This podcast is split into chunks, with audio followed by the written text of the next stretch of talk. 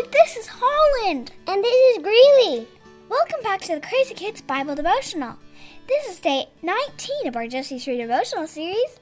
You can download bo- the devotional guide and ornament from our website, myfavoritekindofcrazy.com. Today is our last day to spend in the Old Testament. We've talked about so many great Bible stories that are part of God's big story.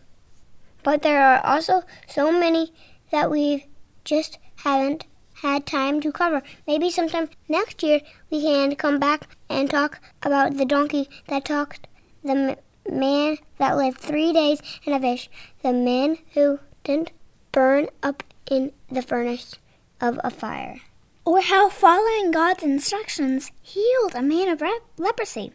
Or how God's hand wrote on a wall in the middle of a dinner banquet. Or how God caused the walls of a great city to fall just by telling his people to walk around it. Or how God defeated a tremendous army with just 300 men. There are so many more stories in God's amazing story. We just can't get to them all right now. Today we're talking about the prophet Habakkuk. He wrote a pretty short book in the Old Testament. It's only about three chapters long. By the time he wrote his book, it had been about 1,000 years since God first made his promise to Abraham, the promise that the entire earth would be blessed through his family. Habakkuk looked around at the way God's people were living and at what was going on in the countries and the world around them. And he was upset. He was confused. He could not understand why God was letting all that was going on around them happen. God gave him some answers and told him about some of the things that were about to happen to God's people.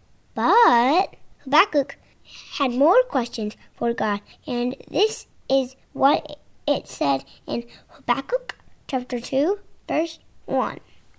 I will take my post, I will position myself on the fortress. I will keep watch to see what the Lord says to me and how he will respond will respond to my complaint. So Habakkuk was saying that he was going to climb up on the fortress, the watchtower, and wait for answers from God. And then the Lord answers Habakkuk again. And by the end of the book, Habakkuk is praising God. Here's what he said in 3 16 to 19. To the de- director with stringed instrument.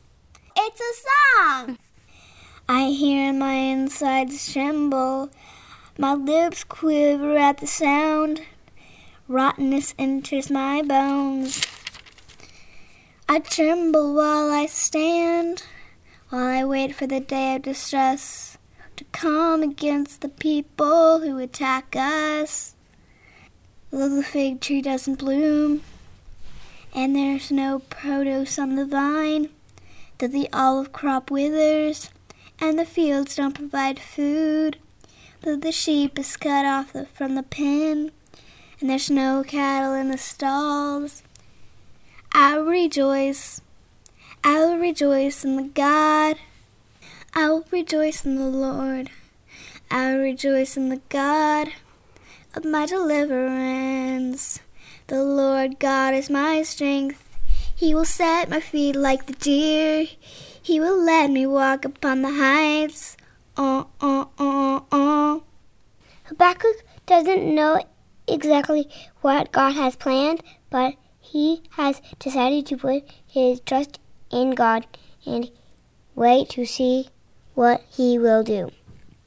Yes, Greeley, and that's really what happens with God's people all through the Old Testament and into the New Testament. They are waiting. They are watching. There was another 600 years between Habakkuk and the arrival of Jesus, and so much happened to God's people during that time. But the faithful ones among them waited and watched for Jesus. They put their faith in God's promise to rescue them. Let's pray about that. Dear God, help us to be like Habakkuk. We don't understand everything you have planned or everything that you do, but help us to trust in you, to rejoice in you, to depend on you to be our strength.